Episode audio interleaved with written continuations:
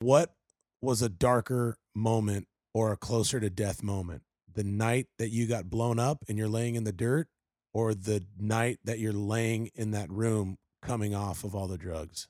Um, you know, coming the with the coming off the, the drugs and the depression and stuff was scarier than Holy sitting there on the dirt because laying there in the dirt, I was dying for something great. Sitting there dying uh, because of pills or alcohol or suicide because of depression or whatever, I was literally dying for nothing.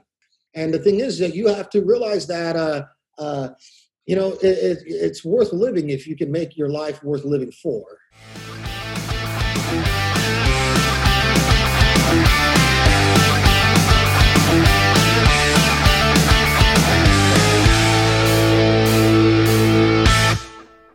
Welcome again to another episode of Level Up. I am Matt Rogers. As always, thank you for joining us today. Please make sure you like and subscribe. Always give a five star rating. We appreciate that so much. Today is a great day. One of the things I'm always most proud of is the guests that we have on this show. And as you can see, I'm fatigued out, baby. I ain't messing around. This was intentional. I'm wearing this hat, these colors, because today is the day uh i'm actually like fidgety eli.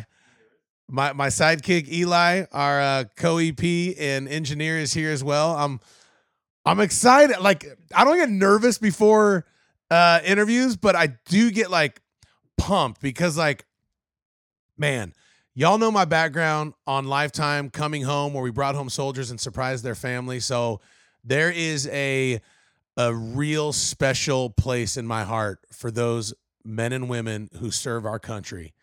And then you come across someone who actually paid a huge price servicing our country. And that just takes it to a whole new level. Today, I have uh, a U.S. Army Airborne Infantry who was stationed in Fort Bragg. He was in Baghdad for 13 months in 2005. He was promoted to sergeant in 2006. And his story is absolutely amazing. Um, he lost his leg in the line of duty. We're going to talk about that. And he was awarded the, uh, he was pinned the Purple Heart by Admiral Mullen, which was the Secretary of Defense. And after spending three years in the hospital, having over 50 plus surgeries, he is now the strongest amputee powerlifter. And I am so pumped and honored to have him on Level Up today. Please welcome retired Staff Sergeant Casey Mitchell is in the house. What's up, man? How are you? Good. Everyone knows you as that one-legged monster on Instagram. I started following you when you had about nine or 10,000 followers, and now you got over a quarter of a million people that are watching you. People are bored, I guess. There's nothing. No way, man. You've been everywhere. Tell us and show me some of the some of the magazines and stuff that you've been in, your accomplishments. No, I, uh, as we were sitting here talking, I mean, you know, when I like started this whole journey, I remember, you know, like uh, I was traveling to an event in Ohio, and I had this camera guy, and I, you know, like you said, I was kind of fairly new in the industry, and uh, I just remember walking by all these fitness magazines and being like joking but not joking, and being like, one day I'm gonna be in these magazines, and powerlifters aren't really in like Muscle Fitness magazine, uh, Flex magazine, and stuff like that. And then so like you know, yeah, sure enough, you know, my uh, very first magazine was um, Muscle and Fitness. I ended up being in that and the cover, you know, The Rock, you know. Yeah. And then yeah, and then I was featured in Yeah. uh, Muscle Fitness, which was cool. And then um, I, uh, you know, Phil Heath, you know, one of the Oh, yeah. greatest, you know, bodybuilders of the time now.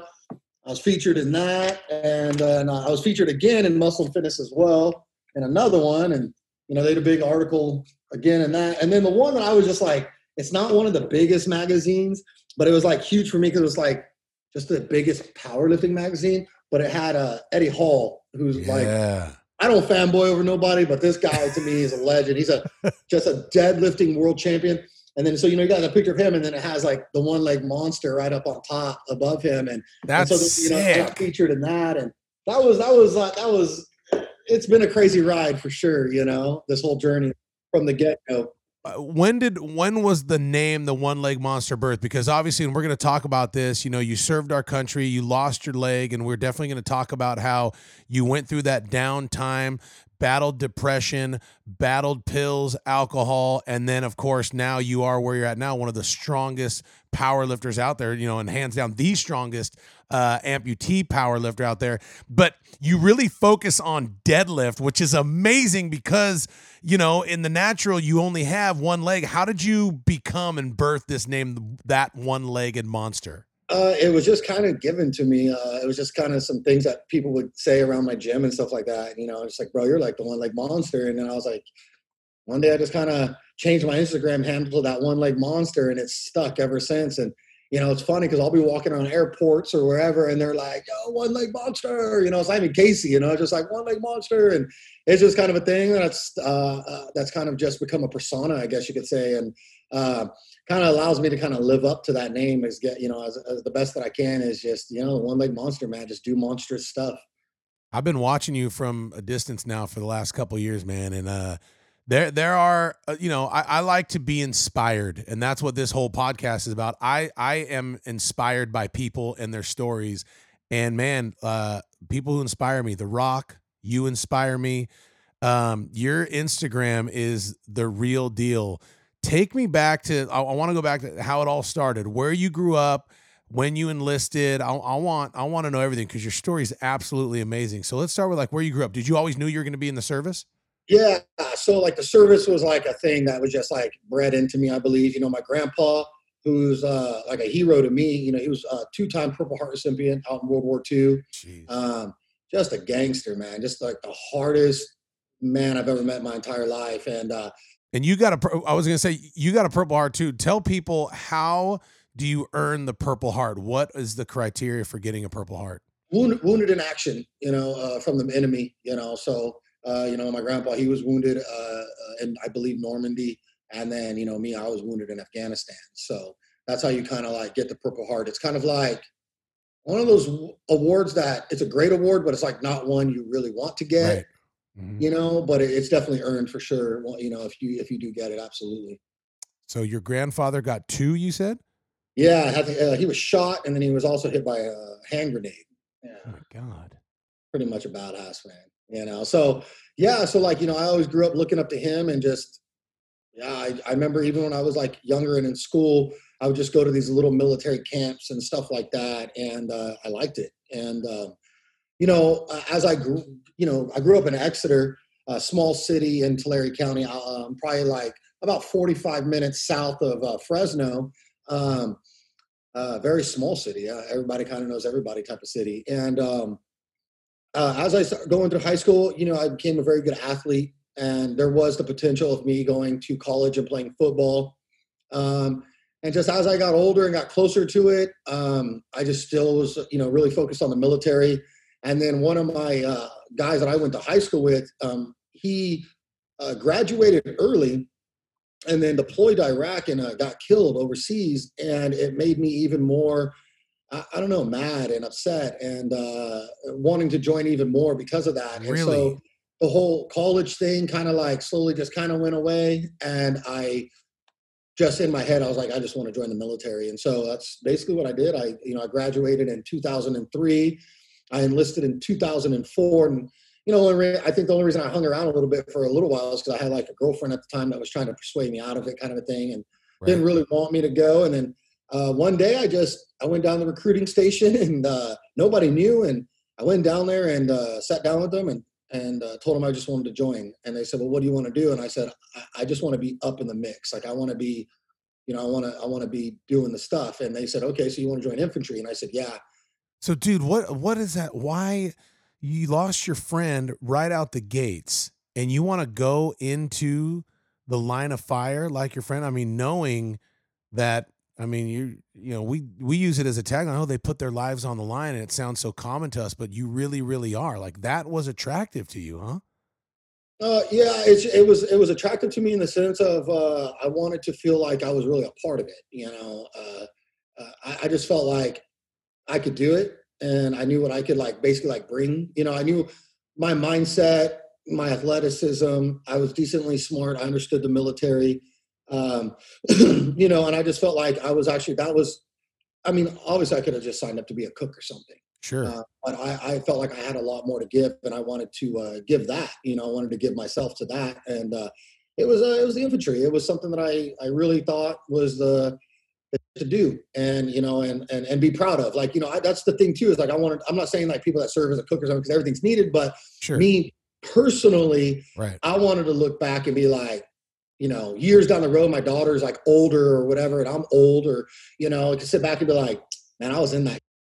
Yeah. and people just really kind of look up and respect and admire um, that. And uh, not just that i just like i said it's a lot of pride. Infantry infantry it's it's it's very prideful and it's very selfless. Because like you said you know you're signing up and as an infantryman you're not signing up and getting deployed and being put somewhere where you're, you're not going to be in the stuff you know what i mean? You're going to be in it. Do you um, feel when when you're in baghdad and you're on in infantry and you're on the front line do you feel fear or do you not feel it? Well you know that's the thing is I, every you could be the baddest you could be a navy seal you could be delta force you could be whatever you want. Uh, you're always you're always in fear. Uh, but uh, what happens is is when like you know pops off, uh, training comes into play. Training and survival and uh, instinct, and that's just it. Just it takes over, and that's why that's why I just feel like the you know the military. You know we've just a little bit of a different breed. You know, uh, you know you, you train so much ready for that one event to happen and when it happens you it's it's just repetitive you just do what you were trained to do and it ha- and it, it it happened to you in you know pretty much the worst way short of losing your life. Walk us through that day. What what happened? Um yeah so this is uh you know i did a baghdad in 0506 um, i was based out of north carolina. Got back got promoted to sergeant uh, and then got uh, re-enlisted and uh, got sent to fort lewis washington where um, i would be put with a brand new Stryker brigade up there. Um, and you know, we're, we're at the time, when I was up there, you know, the focus was uh, was Iraq, and we went to a, a training facility called um, Fort Irwin, um, where you get ready to prep to go to your deployment country, and it was Iraq. Um, while we were actually there, um, a couple weeks in, um, we got orders that we were going to be moved over to Afghanistan and be the first Stryker brigade to ever go into Afghanistan. Um, there had never been Strykers there before, and so uh, total change of training, uh, total change of language, total change of the way that people live, and just dealing with the whole entire country itself. It was completely, you know, three uh, 360 compared to what we were getting ready to do with Iraq. So, you know, we started transitioning into getting ready for Afghanistan, and then in 2009, you know, we landed in Kandahar province, and uh, uh, landing there, you know, it, you know, we knew Afghanistan was pretty bad. It's a whole different beast than Iraq. And sure. um, Can- Kandahar, Afghanistan is the real deal. Like that's where it, it's pretty it rough. And I tell people. I was in Baghdad. Um, I did Mosul in Iraq. I was out. I was in Fallujah, Ramadi. You know, I've been all out there. And those are those are bad spots, but um, Kandahar and then the uh, the Arghandab River Valley and then the Maiwand district that, that that's hell on earth, and that's what I used to tell people, man. Especially the Arghandab River Valley, it's it's hell on earth inside that thing, and it's rough. And um, yeah, that's where we got pushed out to. Uh, at first, was just a, a little tiny base that we kind of built up once we got there, and uh, it was funny because we kind of patrolled the area, and it was uh, the enemy didn't really know what the hell we were. You know, they didn't know what they'd never seen these things before in their country, and uh, these vehicles. There's these basically there's these very high tech, big uh, like tanks on wheels. They have eight wheels, and what it does is it holds uh, troops inside a uh, uh, inside a compartment. So you have a driver, then you have me, who's a commander of the vehicle. I'm standing out of the hatch, and then you have two air guards out the back hatch with machine guns, and then you have a, a gunner. Um, he's inside the vehicle, kind of like in a jet pilot cage, where he um, maneuvers his 50 cal machine gun or you know Mark 19 grenade launcher or whatever they have on there um, from a TV screen basically and thermals and stuff. And he's like in a cockpit and that thing just moves around and does lasers and does all kinds of high tech stuff.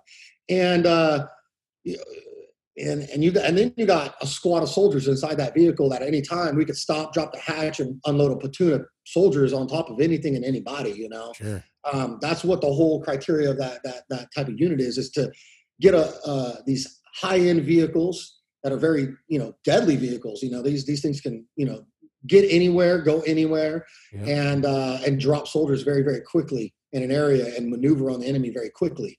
Um, they're very stealthy um, and then they're very fast. And so you know, they, they, they, didn't know at first. And when we first got there, we would get hit with little IEDs or they would pop shot at us and they were just trying to figure us out. And, and then um, as time went, they got a little bit smarter.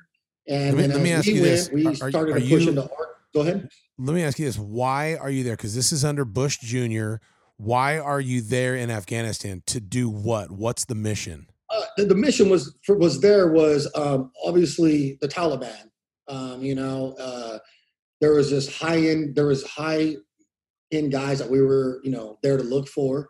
Um, we were there to uh, push and kill the Taliban basically and push them out of that country.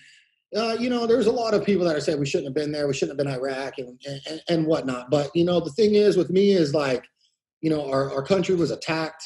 There, you know, bin Laden said that it was his plan. Bin Laden was Pakistan, Afghanistan area. Um, Iraq, you know, was Saddam Hussein. Uh, you know, the, the, the thing was they were two different types of wars. You know, Saddam Hussein, uh, he was uh, he was kind of like a Hitler over there. You know, he would the things that he was doing to his own people were were devastating. Um, and Iraq um, could definitely be like a, a, like a Dubai down the road or like a Kuwait. Um, it's very established and they're very up on times. You know, they're, they're it's not um, kind of like in the Stone Age. When we went to Afghanistan, it's Stone Age. It's little villages here and there, like you know, cities that are little places that aren't on maps. You know, you'll be, you know, you'll be hiking through mountains or whatever, and all of a sudden you run up on a on a village. Yes, not even nobody even knows that's there. You know, they live in mud. They live in mud houses. Can I ask you this? When you're there, is the mission to eliminate Taliban? You see them, they're gone. Is that the mission? Yeah, that, the mission for us was to eliminate Taliban, um, push them out of the area, uh, make real good way with the people you know, and here's the thing is like, you know, I, am pretty honest about it. Is like, you know, we would sit down and we would talk to the villagers and the elders, you know, they didn't want us there and they didn't want the Taliban there. They just really want to live in peace. You know, they, they don't they don't like the Taliban. They don't like us. You know, it's just the way it was.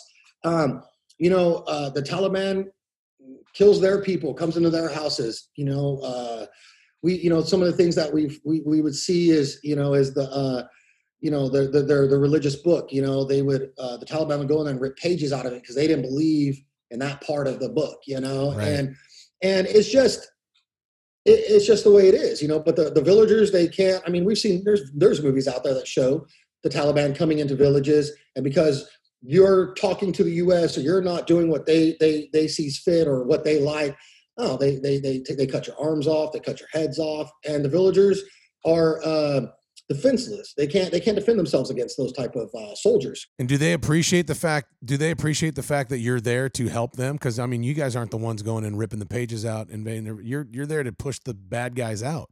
Yeah, I mean, you know, it was always like a fine line. You know, they didn't like sometimes. You know, they they didn't like when we came into their villages either. Sometimes some did. There were some that we just got welcomed with open arms, and they were so excited to see us. And then there's some that just didn't really want us there because they knew if we were there that it would provoke the Taliban to come in there and ask them questions and, you know, torture and and, and just do a lot of things. And so, tell me about that night. Tell me, to, or the day. I don't know. It was it day or night? Like what what happened? Yeah. So I basically, you know, I'd been there just um, um, little over 12 months. I was basically getting ready to go home. Um, uh, I was very, very good at finding uh, IEDs. You know, I have many videos that you know I'm finding and detonating IEDs. You know, I, was, I did it in Iraq as a route clearance guy, um, and and when I got to uh, Afghanistan, you know, everybody knew that I was pretty good at finding these things. Um, but you know, uh, we we took off uh, in the middle of the night um, to go just do some patrolling and reconning uh, of some areas that we knew um, IEDs were being placed by the Taliban. And so we just we took off, and I was the second vehicle in the uh, patrol. Uh, my lieutenant was up in the front, and uh, as we were going, I just remember we went down into this riverbed, and we were going to go down in the riverbed and come up out of the riverbed, and then continue our, our reconnaissance. And uh, when we came out of the riverbed, you know, the goal is to stay in each other's tracks uh, because that means the vehicle in front got through, then you're more than likely getting through. So you stay, you try to stay in the vehicle in front of each tracks. Well, because of the way our vehicle came up, you know, we had we were up pretty high. You know, you got four wheels in the air, and it came back down. My driver got a little bit out of the tracks, and with dust and everything like that, and vision, um, he he just went left of the tracks a little bit, and there was a major pressure plate bomb IED uh, sitting right there, and uh, detonated directly underneath, like where I was standing at. Um, when it detonated, uh, you know, I had my whole squad in there. Um, I remember just waking up and thinking that we got into a, a, vehicle roller, like we just rolled over our vehicle. Because the last thing I can remember was, you know, the, the, the front of the vehicle going up and then coming down and then, you know, so I, I didn't think that I got blown up. I thought we rolled our vehicle. And so I just remember looking and I could see like my whole squad of guys were unconscious, you know, and then there was all this smoke and then I started smelling you know, and, and realizing like, oh, damn, we've been hit by a bomb, you know. And so I started screaming at them to wake up because we've had, uh, you know, my my captain and a bunch of other guys got uh, burned alive in, a, in one of these vehicles from a bomb. It it uh, just caught on fire, and there was nothing they could do to get out of it, and they burned, you know, um, alive. And it was uh, very very horrific to see and to hear. And um, you saw that you saw that and heard that. Yeah, yeah. We we so I mean not to get too much into it, but like, yeah, we, uh, you know, could hear our commander on the radio telling us what was going on while he was inside the vehicle. He was trapped and couldn't get out, but, um, you know, solid, solid dude. But, um, you know, so that was an instinct for me, uh, was to get these guys out of this vehicle. So, you know, that didn't happen to us, you know? And so once they started waking up and getting out, um, they all got out of the vehicle and then I started to try to get myself out. And then I realized my legs aren't working, you know? And, uh, uh, I immediately thought my legs were both both blown off. You know, so I um, had a little little helmet light, so I turned the light on, and um, I started like feeling my um, body with my hands. You know, yeah. and uh, when I went and looked at my hands, I could just see there was like battery acid, oil, and just blood all over my hands.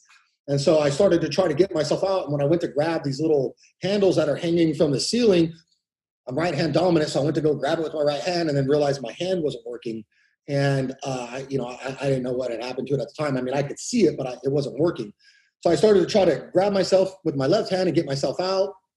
And then my squad just realized that, like, you know, where Sergeant Mitchell at, and and knew I was obviously stuck inside the vehicle. So when they came in, they were screaming at me, and I just told them that I, I was stuck and I couldn't move my legs. And uh, I remember them just turning their flashlights on and looking at me, and I could just see that, like, the look in their eyes is like, like how messed up I was, I was, you know. And then uh, they just told me they're going to get me out of the vehicle, and uh, I just remember my legs were going to go out first. And when my um, one of my soldiers, his name's Baker, he actually passed away a couple years ago from cancer. Um, he uh, picked me up, and I remember my right leg just kind of swinging around freely. It, you know, I had dislocated my right leg at the knee completely, and then my left leg, it was still there, but it was it was pretty it was pretty battered up and um, they just carried me out of the vehicle and put me around the backside. And then uh, my doc, Doc Kirker, he also uh, passed away as well um, since our deployment. Um, uh, he um, came around and he was an older cat, you know, wore like a Harley bandana and stuff like that. Just a, real cool guy. And he was just always really good at like, you know, he's really good at what he did. And I remember him just like looking at me and telling me to like, you know, stay awake and stuff like that. And he was, you know, uh, going to give me some morphine for the pain. And I just remember just grabbing him and being like, "How bad am I?" And he's like, "You're bad. You know, we got to we got to stop all this bleeding. Um, you know, we got stop." So he didn't sugarcoat. He told you straight up. He told me straight up because that's just that's just how we were. You know, you know, you know.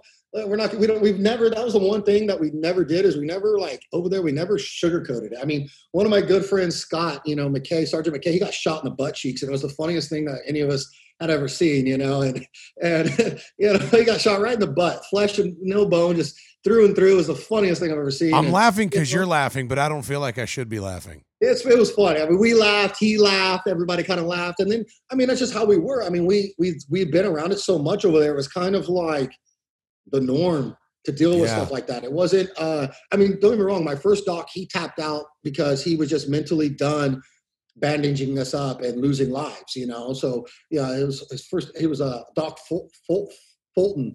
You know, he just got to a point halfway to the deployment. He was just done. He couldn't do it anymore. He was burnt.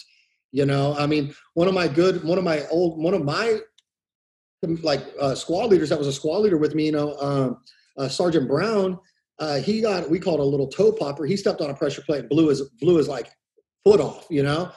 And he's sitting there like talking, and he's like, "Well, this sucks." He goes, "Now, I, now I lost my jump shot." You know what I mean? And that's, that's just the way. Unbelievable. That's just the way it is. You know, the mentality just you know, yeah, you're scared, and yeah, shit happens, but when it does, it just does, and you just kind of deal with it. You know, you know.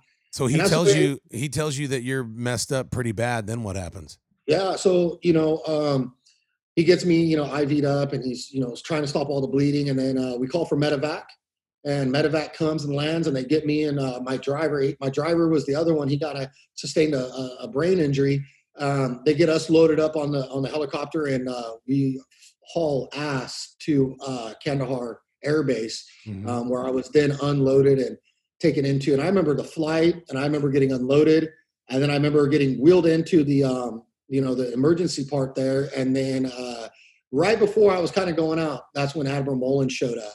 You know, I had known Admiral Mullen that's a little bit. Secretary of Defense, right? Secretary of Defense, yeah. And wow. he he had, he he remember when my name came up because you know he's around and he was working a lot hand in hand with my brigade because of the missions that we were doing at the time. And when he he he was around my um one of my sergeant majors at the time um, that knew me real well. And uh, when my they heard my name, you know, come in, you know, uh, he came over and uh, uh awarded me my Purple Heart, like you know, not the certificate and everything, because I got to print that all up. But you know, he brought a Purple Heart and pinned me right then and there in uh, the bed. And then I don't remember anything after that. I woke up one time in Germany um, for a little bit, and I woke up from um, um, um, like a little like remembrance of the bomb. I, I, felt like the bomb went off again, and it woke me up and startled me a little bit, you know. And then uh, when, uh, the last time I woke up was was in flight from Germany to the States. I remember waking up and being in an airplane. And It was just like all red light, and I can remember seeing all the wounded soldiers that were on that flight.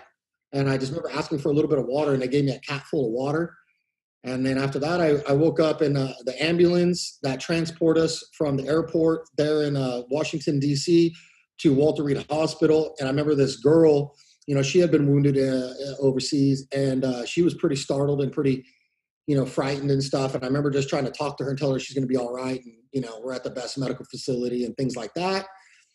Um, I remember getting wheeled did into. It ever, did it ever cross Reed. your mind? Did you ever think you were? Did you ever think you were going to die? Absolutely. Yeah. I thought when I was laying there on that dirt uh, in Afghanistan, I, I thought I was going to die. You know, I started going to shock and started to kind of go in and out, and um, the bleeding was pretty bad. And so, I, yeah, I mean, you don't, yeah, I mean, it, it crosses your head, you know, you're like, you know, I couldn't move, I couldn't do anything. And I just felt pretty helpless uh, yeah, and I really did. I, I thought, you know, I thought I was going to die. Get scared? Like, did you see anything? Like, do you believe in God? Do you believe in heaven and hell? Like, do you see any of that stuff? No, that's the thing. Is like, you know, I, I've been through so much and I've seen so much, and um, I, I have this whole theory is it's like, you know, the, the, the God thing is, you know, there's so many different types of religions out there and so many different types of things. Um, how do you know which one that you're believing in is the God and not the devil? You know, because the devil apparently plays tricks, and there's so many different religions. I, I believe in just a higher power. Um, you know, and uh, uh, at the time when it comes, I mean, I didn't see no light in no tunnel. I didn't see anything, you know. I just, uh, you know, I, the whole religion thing kind of left me um, after a lot after that deployment. You know, I've seen some of the most most amazing men get taken, you know, and I eh, by cruel cruel savages, you know, and uh, you know, you kind of just kind of go numb to a lot of that religious stuff, you know. And there was never a point where I was sitting there praying to God to uh, save me, and that's you know and that's and that's and and it hurts my family's feelings. So my family are, are hardcore religious, you know, and they all go to church and stuff, and it's just me. I've just I'm just going to wait till the end, and and where I go is where I go, and you know I just. But like I said, I do believe that you know in a higher power. I just don't choose religions, I guess you could say. Did you grow up uh, like Christian or Catholic or anything like that? Yeah, I grew up Christian, and then my, uh, you know, my ex-wife, you know, I grew up around there. You know, I was with there, you know, her forever, and her family's like diehard Catholic, you know, and so, you know, I'm around it, you know, and and and, you know, like I said, my family, yeah, they're all Christian, and you know, my sisters and all them, they go to church every Sunday, and my family goes to church every Sunday, and I grew up going to church every Sunday. Um, but what I realize is, you know, when when when, it, when it's uh, you're sitting there and you're getting a big group before walking out of that uh, those going out those gates praying never helped, you know, and that was just a thing for me is just the only thing that was going to help me survive was myself and my buddies to my left and to my right, and that was it. Um, you know, I, there, you know, and, and and like I said, it's not that I have anything against religion or anything like that. It's just that I just choose to uh, just believe that there's a higher power and not choose an actual like religion. Do you ever think like maybe the prayers of your family over you helped, or does that never? Absolutely, trust me. My family tells me that all the time. what, and what do you say? All the time, you know. They, my mom tells me all the time she prays for me every day, you know, and my sisters too, and even even my even my girl that I'm with now, you know, she, you know, will tell me she's you know pray a little bit for me and stuff in here, and hey, maybe maybe that's the case, and I appreciate it, you know, and and um, you know, but for me, I've just seen too much and have been through too much to kind of feel a certain way about a certain thing, you know. Sure. And that I mean, so you're in the hospital for three years and have over 50 surgeries. Is that right? Yeah. So it, it got real hard to kind of keep track of all the surgeries, you know, because they started operating on me pretty much immediately in Afghanistan. Um, and then so when I was at Walter Reed, I was at Walter Reed for uh, just a little over a year, uh, going through surgeries and rehab. Um, and then I transferred out to uh, Balboa San Diego, which is a naval hospital. Uh, the only reason we transferred out to there is to be closer to family. Um, you know, my family was only four hours from there instead of across the country from California to DC. Um, mama, know, hey, Mama needed you home so she could pray over you so you get better, bro. What's that? I said, Mama needed you home so she could pray over you so you get better, bro. yeah, for sure. My mom, my, me and my mom are very close. You know, even to this day, we're, we're my mom's like I call her on the daily. We talk every day, and problems that I'm having. It could be anything. My mom is like, that's, that's who I talk so to. Awesome. Yeah, my mom and me are very close. But uh, you know, no, we we you know, when I got blown up, um, my daughter was only two months old. Mm-hmm. You know, so you know, we didn't want my daughter growing up without family or being away or away from family. Uh, you know, and uh, my wife at the time, she needed you know some help. You know, she had a brand new newborn, and then she had a you know husband that was wounded and uh, pretty pretty pretty beat up and bad. And you know, they my daughter and my uh, wife at the time, you know, they lived in the hospital with me. I mean, my daughter's, you know, whole fir- first year of her life was hospital. You know, my daughter didn't get to roll around on the floors all the time and stuff like that. She didn't have a house. You know, it was hospital, and that's you know, you look at my you know pictures that I have of my daughter. Her first year, it's a lot of it is at at Walter Reed Hospital great experience you know uh, you know right uh, she you know my daughter has a personal letter written to her from uh, michelle obama michelle obama loved my daughter she uh, michelle came to visit the hospital of wounded that's soldiers awesome what's that that's awesome yeah and met my daughter and my daughter threw up on her at a couple no months way. later. She was great. Yeah, threw up right on this big old brooch she had on her that she had just got from uh, her husband. And the funniest thing is, is she didn't even flinch. That's didn't even, so didn't. Didn't even bother her. And and then she told us, she's like, anytime you guys need a babysitter, you want a break, Sky can come out to the White House and hang out, and we'll take care of her. And she was really sweet. She was dead serious about it. Dude, and that's awesome. So funny. Yeah, it was.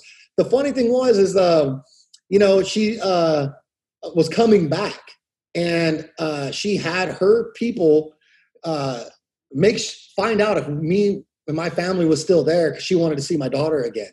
And when she came, she uh, came into the. I was actually at physical therapy at the time, going through um, with my amputation, and uh, Michelle came in there and uh, just took my daughter and was just had her for a long time, and then uh, wrote her a letter. Like just got a got a piece of paper, found a piece of paper, and and and wanted to write her a letter. You know, and wrote her a letter, and we still have that letter to this day. You know, that Michelle wrote my daughter. You know, and it's personal. It's really cool. You know, isn't and, it? Isn't it awesome how when you take politics out of things and you just look at the humanity side of people, like we're all for the most part really, really good people when you take the bull crap out of it. She also, I mean, she's a mom. She, I mean, she has you know a lot of kids, and and you can tell she's very motherly. And you know, I, you know, I, I don't, I don't mind Michelle at all. She like very when she walks in, she just has a she's a very solid presence, very sweet. I never thought anything was fake. You know, like I, I mean, she had no reason to call and try to find out if we like her, have her secretary call to see if we were still there. She wanted to see my daughter. That was just the way it was, and and always told, you know, always was trying to take her. You know, so it was really sweet and it was kind of cool. And, I, you know, I, I try to explain to my daughter, you know, my daughter's, you know, about to be 11 now. And I just tell her how, how cool that was for her. And, you know, she's taken that letter to school for show and tell. And, you know, yeah, I think it's a, it's a first, first, first, you know, African-American first lady ever. And, you know, really cool, you know? And so, yeah, it's a little cool little thing, little story that she gets to kind of run with for you know and have for the rest of her life. You know. And she gets older, and you play that game like two truths and a lie, and like her truth, her truth is going to be I puked on Michelle Obama. Like, yeah, that's yeah. freaking crazy. Yeah. So, like the whole time you're in the hospital, are you thinking like I'm going to get out of here and I'm going to be a power lifter? I'm going to be the strongest guy ever. No, uh, no, not at all. I mean, I was actually very upset because you know at the time I, I was like, I'm gonna get back and get my, I'm gonna get it together, and I'm gonna, I'm gonna stay in the military. I wasn't trying to get out; I was trying to stay in. And um, once I got to San Diego, and it was getting closer and closer, and and I kept talking to them about it. They basically told me that there's just I'm too high risk for them to stay in as far as injuries. Yeah. You know, um, I'm not going to be able to ever do you know the things that I was able to do. And so uh, they basically just told me like, you know, we have to medically retire you. And um, I didn't honestly tell you, I didn't know what the hell I was going to do. Um, I, I, I, do while I was in San Diego, I did start working with the Border Patrol. Um, started doing some undercover stuff with those guys. Started going there down there in San Diego and uh, teaching the uh, some of the Border Patrol agents um, tac, you know, tactics and things like Yeah. that. Um, and I was out there patrolling uh, and doing things with um, some of these uh, these border patrol agents, and I really enjoyed it. And then um, we had like an incident where uh, we kind of like had to get into a foot chase, and I wasn't unable to do that. Uh, Mm-hmm. so what and did you what, like? um, What did you, know, do? me- what's that? what happened? Like, what did you do? What happened? Uh, we basically were um, kind of following a guy that we knew was coming through the border that we allowed to come through the border, um, and we were in these undercover vehicles, and we were just he was on he got on a train. They get on these trains that are near the border, and they, we would he would we would basically wait for him to get off at a station. So if he didn't get off at the station, you know, we would basically haul ass down the freeway to the next station's point, park somewhere, see if he would get off and we kept doing that until he finally got off and then we followed him um, to a nearby neighborhood from he got into a car we followed him to a nearby neighborhood and then when uh, you know we went to he, he when he noticed us he took off on foot and i you know wasn't able to i can't run like that um, so i just me being me i realized like you know that could be a bad situation for somebody or my partner or anybody that i'm working with if i can't run to like have his back or her back you know So And did you ever? I was gonna say, did you ever go through like a depression? Like, dude, what's my purpose in life? Like, what am I gonna do now? after that, you know, after that, I did. Um, I, I started working like um, with like with the Intel, which was like you know dress in a suit and tie and go and work Intel. But that, that that just it didn't do it for me. It wasn't exciting for me. I just hated it being at a desk every day, and so I didn't enjoy that at all. And then me, you know, me and my wife at the time, we decided to like move up near home. She wanted, um, due to the fact of like being everything that I, you know, went through and her being around a lot of guys that were wounded and, you know, she was, she cared for them a lot and stuff like that. Um, it really sparked her interest to become a nurse. And so she, uh, we moved up to Bakersfield, which was about four hours north of San Diego and closer to our family um, because she was going to go to school. There's a really good nursing school here in Bakersfield. So, you know, we moved here, we bought a house here, and then I that's when I started to, you know, get um, get into my depression. I just basically would wake up every day and not have like anything to do. I didn't know what to do with myself, um, and I just took pills, played video games, and drank, and that's it. You know I just would wake up every day without a purpose, and uh, it just continuously got worse and worse, and time just kept going and going, and um, I mean I literally remember sitting in this on this brown IKEA chair uh, that we had, like a little couch. And you know, my wife would try to get me to go to bed, and I didn't want to, and I just I was just depressed, and I didn't like who I was, you know, and I didn't feel manly, and I didn't feel like I had a purpose, and I just I don't know, and so I instead instead I created these i had these friends that i played with all the time that didn't know anything about me didn't know that I couldn't like move or you know didn't know much about me, and so the only thing that they thought is just who I was, who I was, and I you know I felt like it was just a place where I felt like I could just be me without all you know without all the the bullshit, and Yeah. um, so I just that's what I did. I remember just having like three, four, five day bingers of no sleeping and just playing, and the pills keeping me up and keeping me going, and drinking and eating pizza and Doritos and junk food and stuff, and then you know, I, I, I got lucky. You know, I, I had this thing that I call the, you know, it was my like basically like my reckoning. Um, was my wife at the time wanted to go to Disneyland, take our daughter to her, for her birthday to Disneyland for three days. Mm-hmm. And I was like, yeah, I've never been to Disneyland. Daughter's never been to Disneyland. Wife never been to Disneyland. And so we, you know, we did the full thing. We, you know, stayed at Disneyland Hotel. We, you know, had Dis, uh, Mickey Mouse come up to the room for, you know, bring a present to my daughter. Right. And then the next day we went to go do Disneyland, and I couldn't walk two blocks without having to sit down, uh, sweating profusely, in pain. Um, you so know, obviously be, because of your leg, but more so because of the lifestyle, right? The lifestyle, yeah, the, my leg, the lifestyle, everything, and uh, you know, and and and then I, I remember getting to this bench near the Rainforest Cafe and just in agonizing pain and just have it, and then taking pills to like try to get through the pain. And then as you do this, you know, you're taking these pills that they, you're, you're high, man, you're high. You know, it's just what they do, and I remember just then getting to the line to stand in line to get in. I get agitated because I'm sweating because the pain and the pills are causing me to sweat. And I'm just uncomfortable and there's people around and I wasn't really good with dealing with people and and crowds and stuff. And then uh, you know, so long story short, you know, we ended up only spending pretty much one and a half days at Disneyland and my wife's just like, hey, let's just go home. It's just too much for you. And and uh, you know, then I became angry, you know, not at her, not at anybody else but myself and I just realized that I, you know, I just ruined, uh, you know, my daughter's birthday. You know, her her the coolest thing, you know, that we have done as a family in a long time, and it was all just because of uh, being uh, being selfish with myself, uh, not doing. You know, there at the time. I mean, shoot, there's there's amputees out there running marathons. There's amputees doing this and that, and there's amputees doing stuff. It's not uh, because I became an amputee or you know have damage the way I have damage that um, uh, I, I, shouldn't have been doing things. It was that I allowed myself to fall into that that hole, and uh, you know, I just remember get driving over the grapevine, and I didn't say a word. You know, the whole drive, I was just so upset with myself, and I remember just looking in the rearview mirror and seeing my daughter in the back seat, and you know, and, and just so upset with myself, and you know, and you know, my wife telling me, hey, it's okay, like don't be mad, like at yourself, like she's not going to remember it, and it's like it's not about her remembering, it's about me remembering it mm-hmm. you know, and well, what am I going to do when she's seven?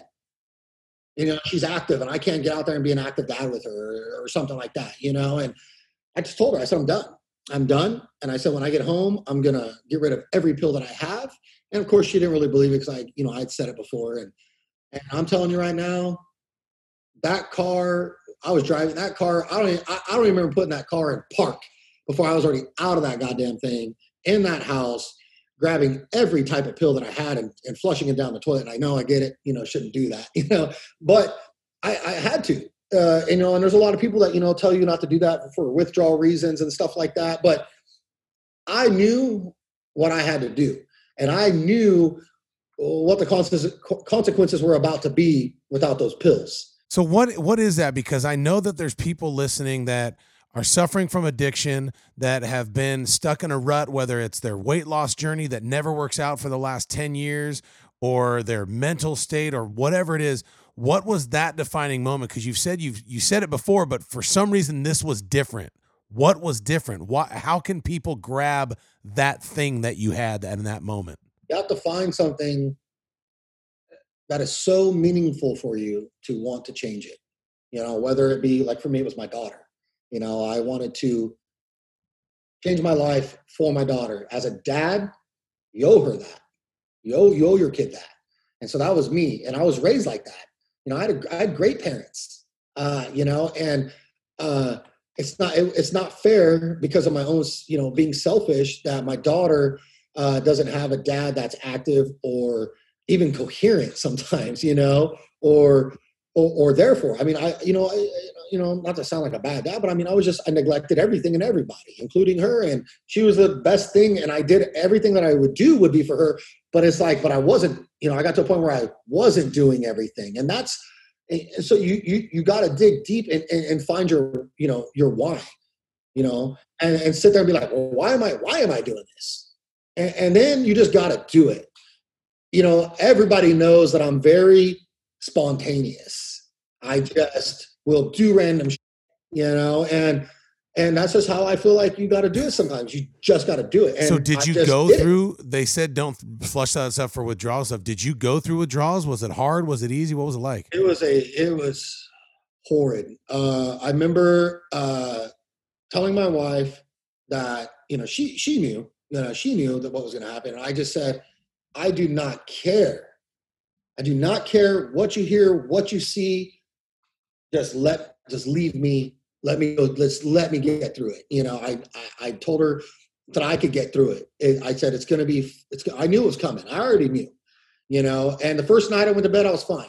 But then the next day, you know, I woke up and I was I was, you know, fiending. I guess you could say. It's not like I was like I was wanting. it, It's my body was wanting it. You know, I've been on narcotics from. I mean, I, you got to think. I was on Dilaudid, ketamine, methadone, Percocets, oxy IRs, oxy SRs. I mean, you name it, I was taking it, and I, I sometimes I was almost taking all of it. I was taking, you know, I, was taking oxycontins with with uh, sleeping pills and things like that, and I, you know, I I just I was on them, you know, and I was doing them, and you know, the more you do them, the more the more the longer you do it, the more you do to get that feeling. Yeah. And my feeling was just I wanted to numb my life at the time. I have a tough question for you, but I feel led to ask it, so I'm going to ask it.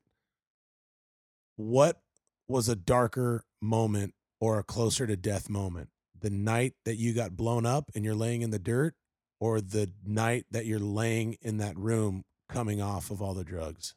Um, you know, coming the with the coming off the, the drugs and the depression and stuff was scarier than Holy sitting there on the dirt because because Can you to me believe it's- that answer, Eli? That's unbelievable. Yeah. because for me it's I wasn't uh even though I was laying there I felt like I still had like some uh, okay laying there in the dirt I was dying for something great sitting there dying uh, because of pills or alcohol or suicide because of depression or whatever I was literally dying for nothing nothing who who- you can't look back at that and be like oh this guy died like uh, a, you know died uh, you know went out a good way How, if I would have died in Afghanistan, dude, you know, guns being popped off at my funeral, family being handed a flag, you know, people, you know, he my he died, you know, pride is pride. There's no pride in dying from suicide, pills, alcohol. It's it's all you're gonna get is that you died and people feel sorry for you. Die over Afghanistan. Yeah, people are people sad? Hell yeah. But what would be better to say for my parents or my wife or my daughter? Oh, he died in Afghanistan, you know, fighting the enemy for you know this country, or he died from alcohol overdosing on pills, killing himself, you know, and, and so that's how, yeah. So definitely sitting there in that room, uh, you know, and not even just sitting in the room. I mean, the the thoughts of suicide that have ran, you know, had ran through my head before, and and and talking to my mom and just you know and and writing. i mean i'll be honest. I, I wrote things up, you know, thinking that one day, you know, I'm just gonna, I'm, I can't do this anymore. It's tough. It's tough, you know. And and the thing is that you have to realize that, uh, uh, you know, it, it, it's worth living if you can make your life worth living for. You Can I know, put- and uh, can I put a pin key. right there and ask you to say something to the listeners right now who feel the way that you felt at that time. Someone's listening that's thinking about killing themselves. Someone's listening that's so trapped in addiction they can't see the light at the end of the tunnel. You've been there and you've come out of it. What would you say to those people? Uh, well, you know, uh, I get emotional if you can tell. Me Uh, too, man. Me too. Well, it's just like what I used to tell myself. It's uh, your life matters, you know. Mhm. And yeah, at the time I was pills, lost my career. Um, I felt like I had nothing. I didn't have no like self worth. You know, I just felt like everything that I worked so hard for was taken from me from some, Yep. you know, enemy guy, uh, and it was all taken. And now here I am, back to square one with no idea what the hell I'm going to do and how I'm going to provide for my family. And and then my body was taken from me. I mean, the, the I was a great athlete, a great soldier. It's gone, you know. And and and you have to f- realize that, like, uh, you know, life is life is long, long, and if you just give it time, things change. It may not change in a day, a week, a month, a year. And let me tell you what, it didn't change for me for years, but it changes. And it all changes on based off of like what you wake up every day to do with yourself. And just waking up, opening your eyes and realizing I'm alive today. Could be worse. Standing up on your own two feet and putting one in front of the other and just finding things that make you happy. You know, and realizing that the lifestyle that you're living of drug abuse, alcohol abuse, you're hurting yourself, but you're hurting every single person that's around you. And if you do go and you kill yourself, you may not realize it ever because you're no longer here, but you've annihilated your family. And you literally passed away in the most unprideful way that you can go. Um, you know, there's that story of that guy that jumped off the Golden State Bridge, and everybody knows, like when you jump off the Golden State Bridge, the the percentage, you know, it's basically death. You die. Well, he jumped off the Golden Gate Bridge, and he and he got to he lived to tell the story of his fall. And he said when he left when he left that bridge and he was falling, he remembers realizing that he just made the biggest mistake of his life. And he started thinking about his mom and thinking everybody he was about to hurt. And he lived. And that's just how that's how that's how you have to live your life is realizing that you're you, there's a, you could make the mistake that you never get the second opportunity to realize as it's going that you're never going to get to come back to like fix that. And with life there is no restart button. There is no put a, another quarter in and, and restart you know? You, you yeah. once you're gone you're gone and that's the end of it. And uh, that's the way that i started realizing it you know? And i went through those withdrawals and i just knew every day that i was sick that i just wanted to change my life. And it took that it was taking that step to change my life. And i sat there and i fought it for three days sick as a dog sweating sick sick. Uh, you know my wife just trying to bring in and give me soup and stuff to like put something in my stomach. And uh, you know i just remember i finally woke up one day and i felt okay you know and then a week later i was down at the nutrition store buying supplements and going to the gym. Wow. And that's when my life started changing. And it all it took was nutrition store and going to the gym to get that's what started to the life that I'm at now. Where are you at? Where are you at right now? So, I mean, before your motivation was your daughter. Now you got your daughter. Uh, I know you're a fantastic dad. I know if you go to Disneyland, you're going to tear it up now. You ain't going to sit at no park bench.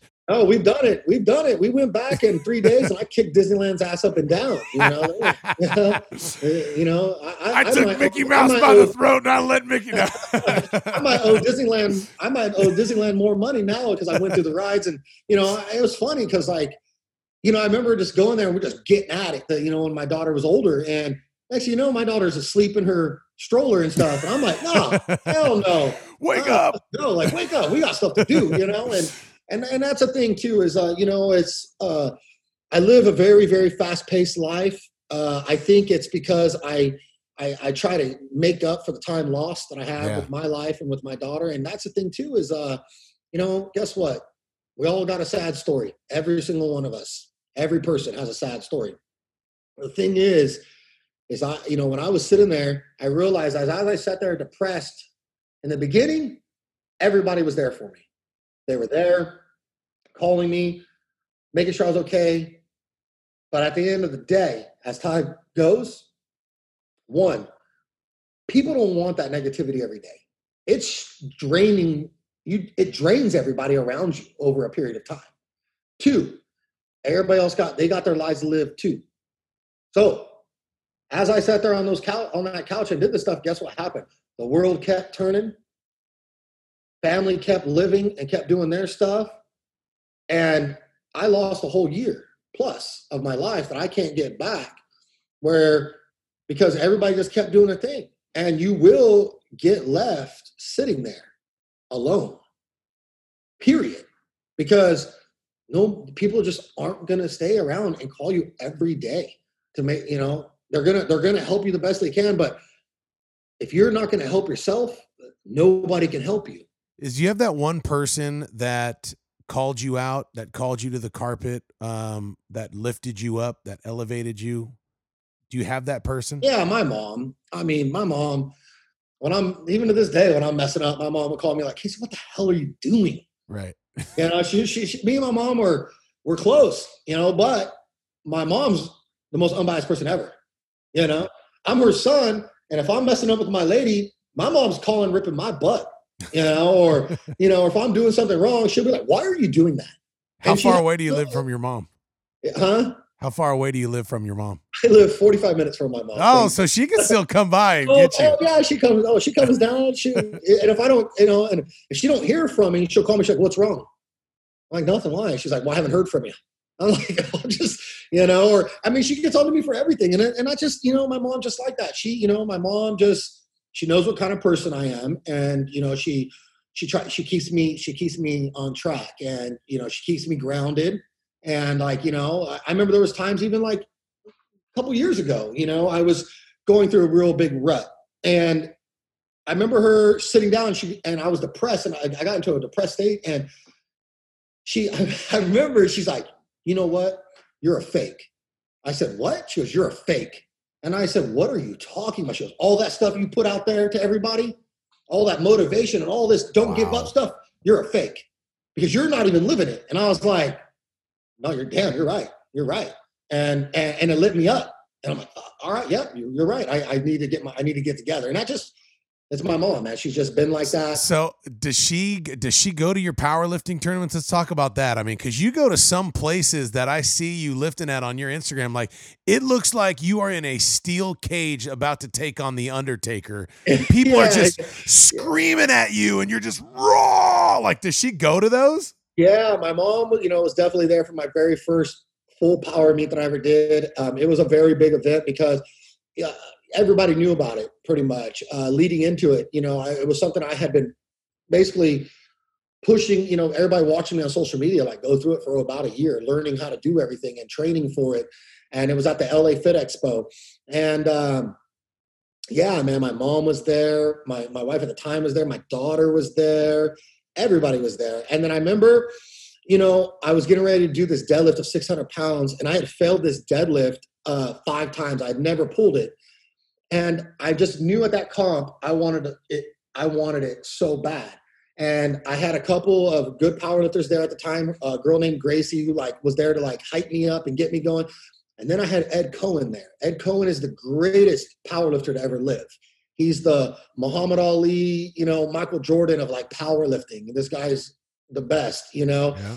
And I remember getting through my squat, and the squat is so t- is it's it's very very tough for me to do. It's the hardest thing for me to do. And there's a video of after me completing my last and final squat, the, the, everybody freaks out, and Ed comes through, and Ed's like trying not to get emotional, and you can just see the chills on his body from like you know what I just did. You know, it was just it was it was crazy. And then um, I remember uh, him sitting there because he was calling my numbers. He was tell he was telling the uh, the judges what my next numbers would be, and I remember just sitting there telling them that I, I was like, I want that 600 pound deadlift. And he goes, Well, you better go out there and pull these two first ones, and I'll and if you want it, then you better pull them pretty damn good. And I remember I went pulled the first deadlift, and when I sat down, I said, I got it. He goes, I'm telling you right now, I'm gonna go up there and put a number up. You better pull this even faster than that one. You're not getting 600. And I was like, you know, it lit me up. And, and I went out there and pulled my second one. And I remember just walking by him and just being like, give it to me. You What's know? the second one? Five fifty. Uh, my second one was 555, I believe it was, right around there. Yeah.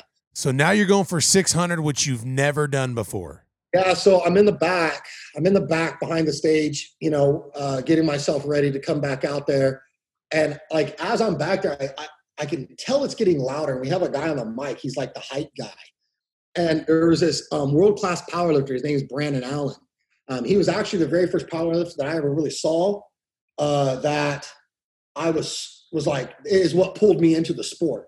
I remember him coming out, me watching him in Vegas, and him coming out from the back and he was just this mammoth of a man and strong as a beast and there was just so much hype and and energy and adrenaline and I was that's when I was like oh this is what I want to do like it just it fed me Yeah. and I felt it and that he so it was just really crazy that a guy that I had watched a world class powerlifter I'm now lifting with on the same yeah. stage but now he's in the back and I remember him just grabbing me and looking at me he's like dude you don't know what's going on out there right now. And I was like, what do you mean? He goes, everybody from the whole entire expo has just walked up and it, it you're, you're literally going to go out there and you're going to change powerlifting forever. Let's go. And he just got me hyped. And I was like, you know, and I remember just coming out there and then there's, there's Ed and then there's Gracie and we have this video, you know, she's hyping me and she's like, you know, and then, um, the hype guy on the mic, I just remember hearing him, you know, how bad do you want this, you know, and I'm just,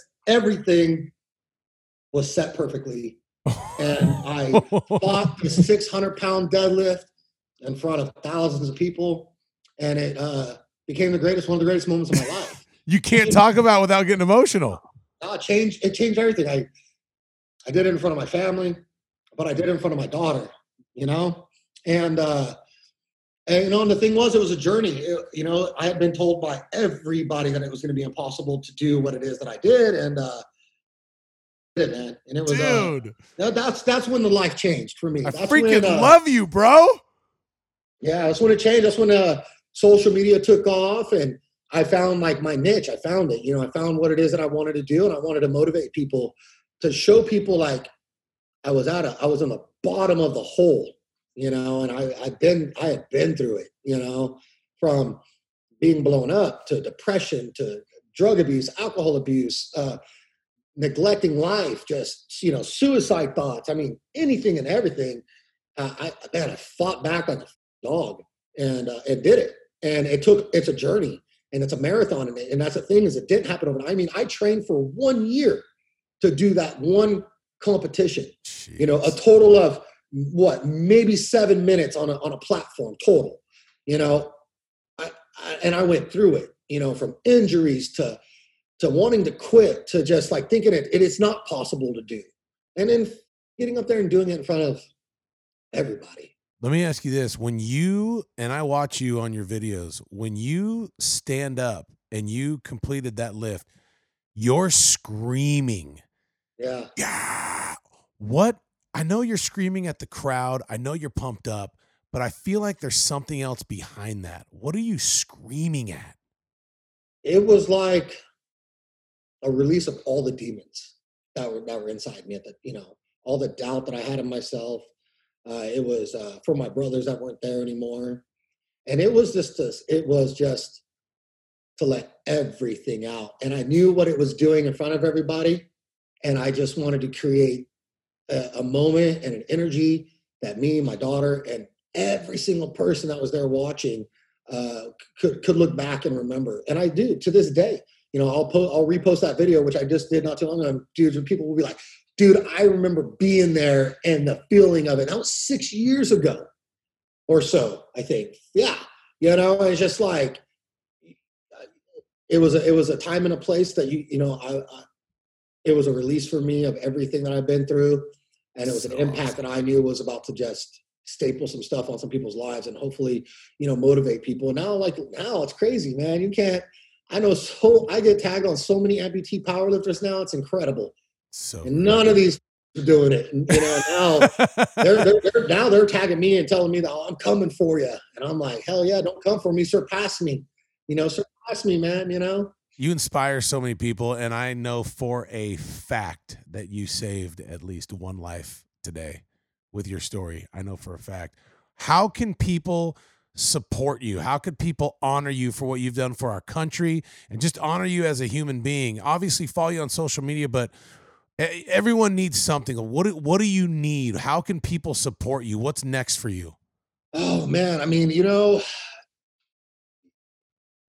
you know, here's a. I just, I just want, you know, I'm working on it myself. You know, I just want everybody to just be better, better humans, man. I, I, I working on it myself every day. Um, you know, the country's in a, in a, in a rough spot right now. There's just so much division. You know, the, you know, everybody's divided and this and that, and you know, at the end of the day, you know, we wake up and we're just we're, we're all Americans, man, and we're all human beings, and uh, we all got lives to live. You know, right. you know, for me, you know, like I, you know, I was in the industry, fitness industry, and I was uh, sponsored by companies. And then, you know, I get to a point where I'm like, I ain't gonna be able to do this forever. I can't lift, I can't lift these hundreds of pounds forever, especially as strenuous as powerlifting is for uh, uh, an elite athlete. You know, with me, with my body and all the injuries and, and stuff that I have, you know, it was, it, it's, it's catching up to me, you know, and so I, I, had to figure out like, what am I going to do with my life and how am I going to continue to live a fun life and, and, and, and uh, provide for my, my family. And, you know, so I, I got away from the, I, I, oh man, I, I basically walked away from all my sponsorships that I had which was probably near $7,000 a month of sponsorships. I walked away from all of them uh, and put everything I had into starting up my own supplement company called Rising Labs. And uh, I started off with just a couple little products here and there. And and it, it, was crazy the amount of support that I got right out the gate. And I worked hard on these personally uh, all the time. And where can people get it? What's it called? Rising Labs. So it's a risinglabsco.com is the website of like my supplements from pre-workouts to aminos to protein to fat burners. Um, you know, I'm, I'm constantly working on things. I mean, we're working on a, on a, on a heart pack that's for, you know, to, that is just strictly to work on, you know, um, give you, you take these pills that'll work with for heart health, cardiovascular health. Uh, we got greens and reds that are coming out next month, you know, which basically you drink them in the morning and it gives you your daily value of vegetables and fruits that you need, you know, for the day. Um, you know, so we're just, you know, constantly working on things. And like I said, I started out with four products, one flavor of each, and now I got, man, I, I got 15 plus SKUs now, you know, and and I'm I'm about to be a two year old company, and you know, I the thing was that I expanded. I, I hit my third expansion because everything was just moving that way, and I moved into my third expansion, and then two months later, COVID hit. Yeah. And, uh, you know, you got a 50, 60 percent drop in sales, you know, and you know, and so you're just, you know, I'm here. I'm not a businessman, you know, ex ex infantry guy, and I'm learning. I'm learning, but I love it. I love. I love it. And this is another. This is like you know one of the.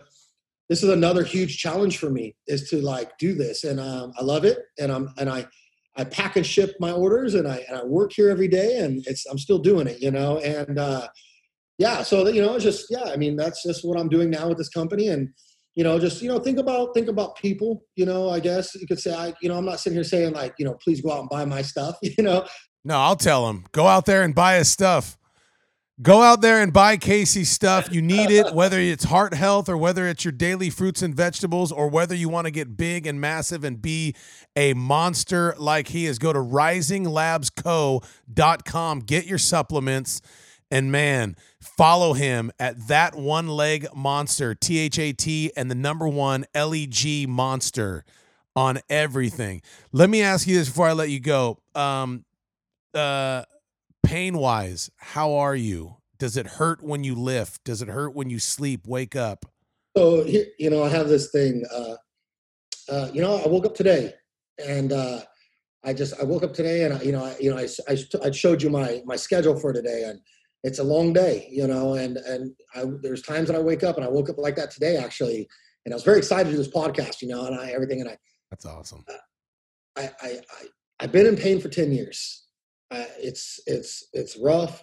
Uh, you know, I got blown up in 2010, and for a decade, I feel like I've been tortured every single day.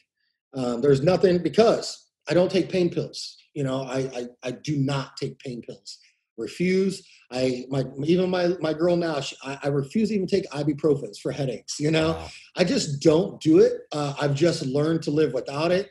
Um, I've learned that uh, you know, I if I'm in pain, I can grind it out, and uh, the pain, you know, it settles down as, as a tad. You know, or I just get through it. It's just the way it is for me. Where do you where do you have pain right now in your body? body? My whole body. It's just the way it is. My what my your back, hurt, your neck, your knee. Hurts. What? Yeah, just you know everything is just you know I you know my injuries it was like you know both my legs were are, are, were tore up.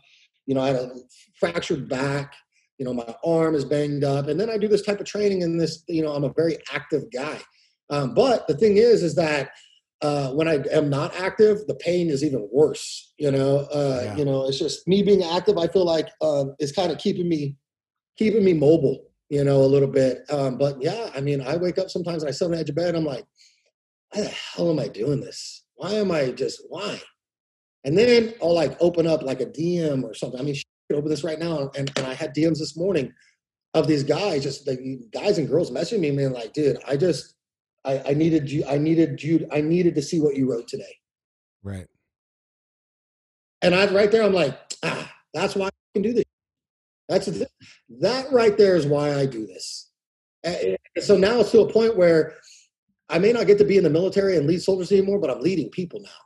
I think your platform is going to be bigger than it ever could have been in the military with what you're doing. I think this is the beginning. I think when you look back and you had that day where you deadlifted 600 pounds in front of everyone, that was the moment.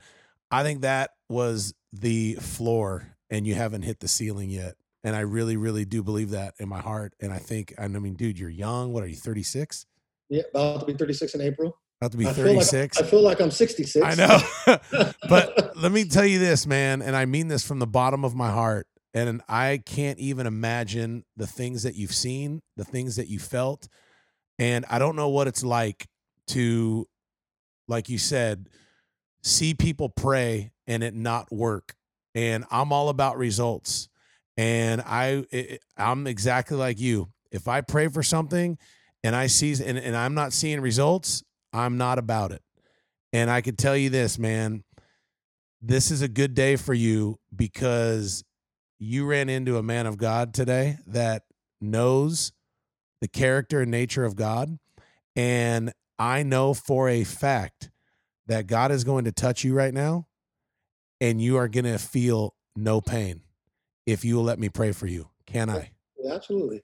Now, and you and you're not a liar. You would you would tell me straight up if oh, you no, feel no, pain. I'm, I no, because I I totally you know I, I I do the whole praying thing with family and stuff like that. And like I said, it's not that I don't believe in it. It's just I just choose to just believe in a higher power and not select like Catholic or Christian or Baptist or atheist or this or that is the one for me. That's what I mean by that. It's not that I don't believe in something. It's just that I choose not to choose a religion, basically. How about this? I feel like your entire life, people have been trying to save you, save your soul, pray the prayer so you'll go to heaven. So at least I know you have fire insurance and you're in. I'm not talking about that.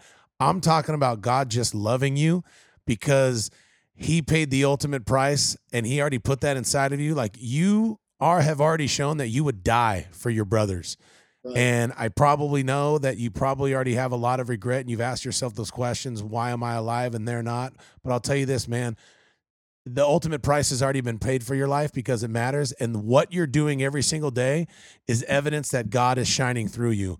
And right now, God's just going to love you, dude. Is that cool? And I'm going to pray for you. And I want I you to it, trust me. I, I get it because, like, you know, I've had people tell me that uh, God had this journey for me, and He picks the strongest people to do these types of journeys, and and and, and it's hard to not believe that because I'm friggin' right here doing it, you know, and and you know it's it's hard not to believe that, you know, and it's like I said, it's just it, I've just been I've just been and seen sure. some rough stuff, and it, it, just hurts, you know, and uh, uh, I've done real well getting past a lot of it. You know, I don't, I don't, I don't think about it every day. I, I don't, um, I don't have any regrets or turmoil or anything like that. I just wake up every day and and, and, and try to keep living, you know, the best that I can. And I'm not a perfect man. I make a lot of mistakes, you know, but yeah, I get told that a lot that, you know, God picks the strongest ones to do these types of journeys. And hey, if that's what he's doing for me, he owes, he, he owes me when I get up there, damn it.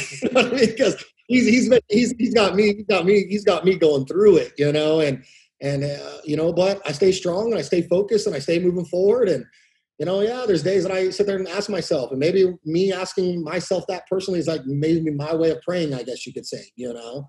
And so, yeah, I mean, no, I'm with, I'm with you because I'm not about the whole religious thing. I love, I love the Lord.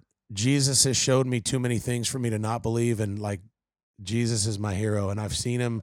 I've seen him heal so many people that I can't believe anything other than healing.